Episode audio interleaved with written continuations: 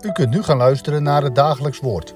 Dit is iedere maandag tot en met vrijdag om 10 uur, 3 uur en s'avonds om 7 uur.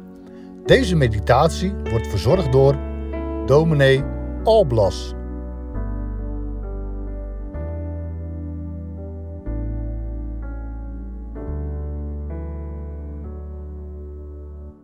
Van harte welkom bij deze uitzending van het Dagelijks Woord. Wat zijn veel mensen toch gehecht aan dit aardse bestaan? En als ik het nu zo zeg, dan klinkt het misschien wel als een soort verwijt, maar zo bedoel ik het helemaal niet. Ook ik ben gehecht aan dit aardse bestaan. En eigenlijk hoop ik dat dat ook voor u zo geldt. Elke dag ontvangen we weer het leven en is er ook nog zoveel zegen te ervaren en te zien. Het allerbelangrijkste daarvan is wel wel je gezin. Je partner, je vrouw, je man, je kinderen, je kleinkinderen. Voor hen wil je blijven leven. Daar weer zo lang mogelijk van genieten, daar weer zoveel mogelijk van meemaken. En hopelijk krijg ik van de Heere God inderdaad nog veel jaren om daarvan te kunnen genieten. Zo staan velen in het leven en dat is maar goed ook. Dankbaar voor het leven dat God geeft. Maar het kan opeens toch anders worden. Opeens kan er het bericht komen van een ernstige ziekte. Het aardse bestaan wordt bedreigd. Dat doet pijn. De gedachte aan afscheid moeten nemen kan soms ondraaglijk zijn. En we gaan bidden. Bidden om genezing, bidden om langer op aarde te mogen blijven. En op zich is het terecht dat we dat vragen, dat mogen we vragen. En soms geeft de Heere God dat ook. Dan is er genezing, soms wonderlijke genezing. En dan, als het goed is, zijn we intens dankbaar en genieten we weer ook van de kleine dingen die de Heere God geeft. En tegelijk besef je dan, elke genezing is toch maar tijdelijk. Al kan een genezing soms ervaren worden als bijna een terugkeer vanuit de dood in het leven, het gaat weer om het aardse en het sterfelijke leven. Eens zullen we toch moeten loslaten. En dan? De opstanding uit de dood. Ja, daar gaat het over in het Bijbelgedeelte dat vandaag op het rooster staat. Handelingen 13, vers 32 tot en met 37.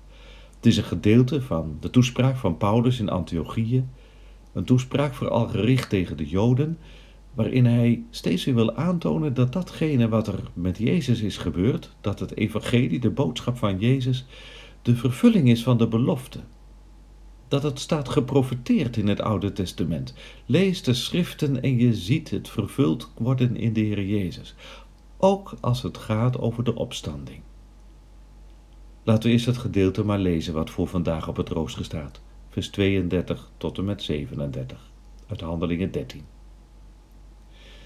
En wij verkondigen u de belofte die aan de vaderen gedaan is, namelijk dat God die vervuld heeft aan ons, hun kinderen, door Jezus te verwekken. Zoals ook in de tweede psalm geschreven staat: U bent mijn zoon, heden heb ik u verwekt. En dat hij hem uit de doden heeft doen opstaan, om niet meer tot ontbinding terug te keren, heeft hij zo gezegd. Ik zal u de weldaden van David geven die betrouwbaar zijn. Daarom zegt hij ook in een andere psalm: U zult uw heilige niet overgeven om ontbinding te zien.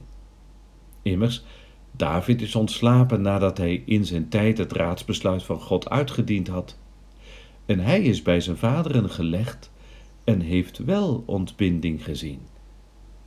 Maar hij die God opgewekt heeft, heeft geen ontbinding gezien.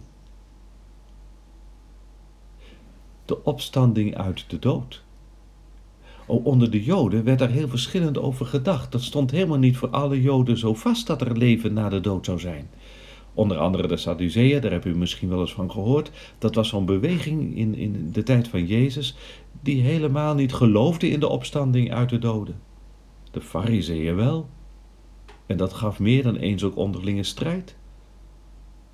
Maar Jezus heeft duidelijk aangegeven dat ook hij de verkondiging van het evangelie, dat het alles te maken heeft met leven door de dood heen. Ja, de dood heeft alles te maken met de zonde, met het oordeel over de zonde, met het feit dat de mensen zich van God vervreemd zijn, dat ze andere wegen zijn gegaan. En het oordeel daarover is de dood. Maar Jezus is gekomen als een verzoening van alle zonden. Het oordeel is weggenomen, de dood is weggehaald. Er is dus leven. Ja, dat is het evangelie zoals Jezus dat heeft verkondigd en zoals Paulus dat ook doorgeeft. Dat is wat ook in de psalmen staat. Inderdaad is het leven niet voorbij bij de dood. Want de dood is overwonnen omdat er verzoening is. En lees dan maar de psalmen. Lees je Bijbel. Psalm 2 en ook andere psalmen haalt Paulus aan om duidelijk aan te geven dat de opstanding uit de dood daar al is voorzegd.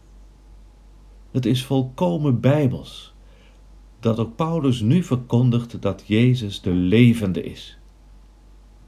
Maar we moeten wel goed luisteren.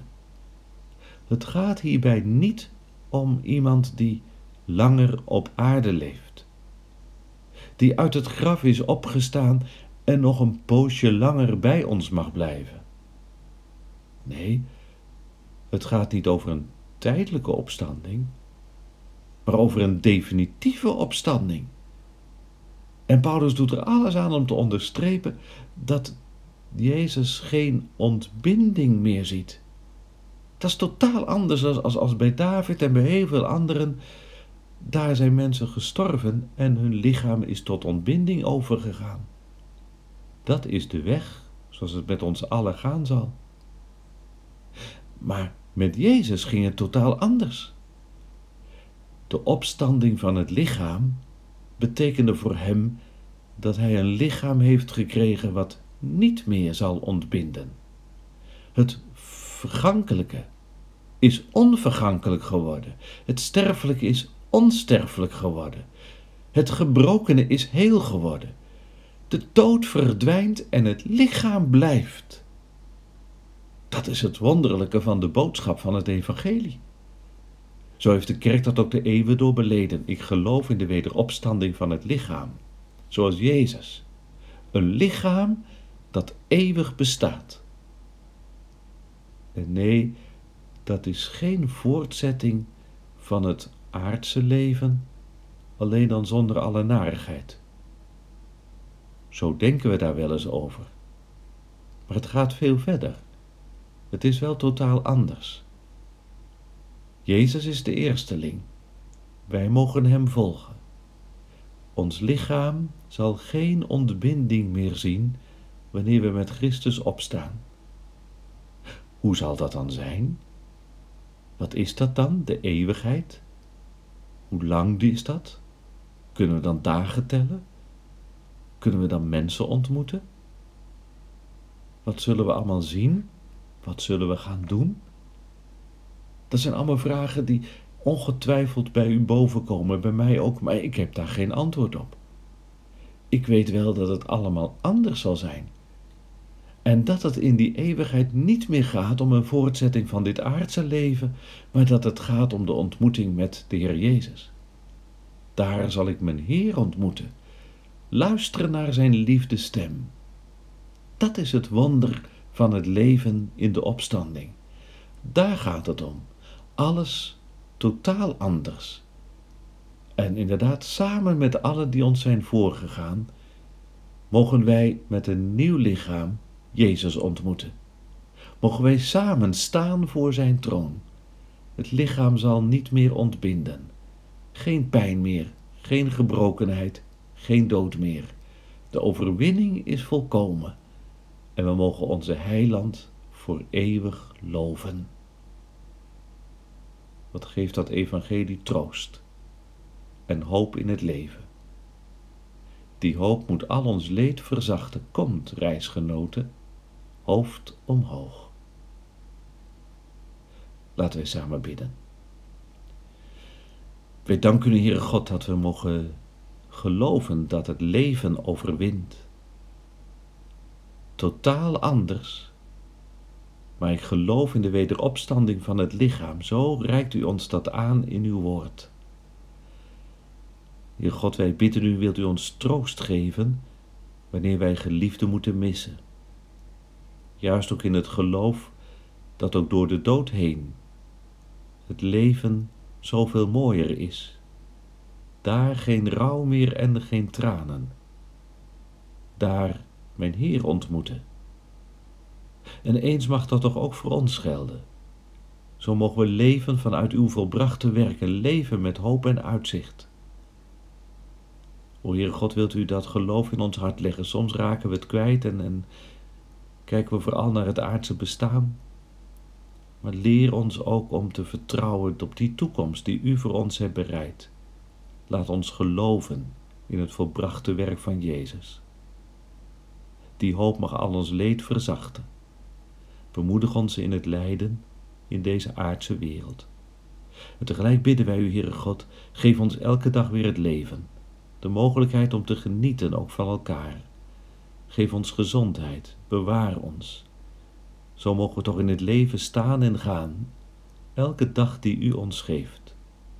Maar eens op de jongste dag, dan is het een eeuwig leven met u. Wat een machtige boodschap.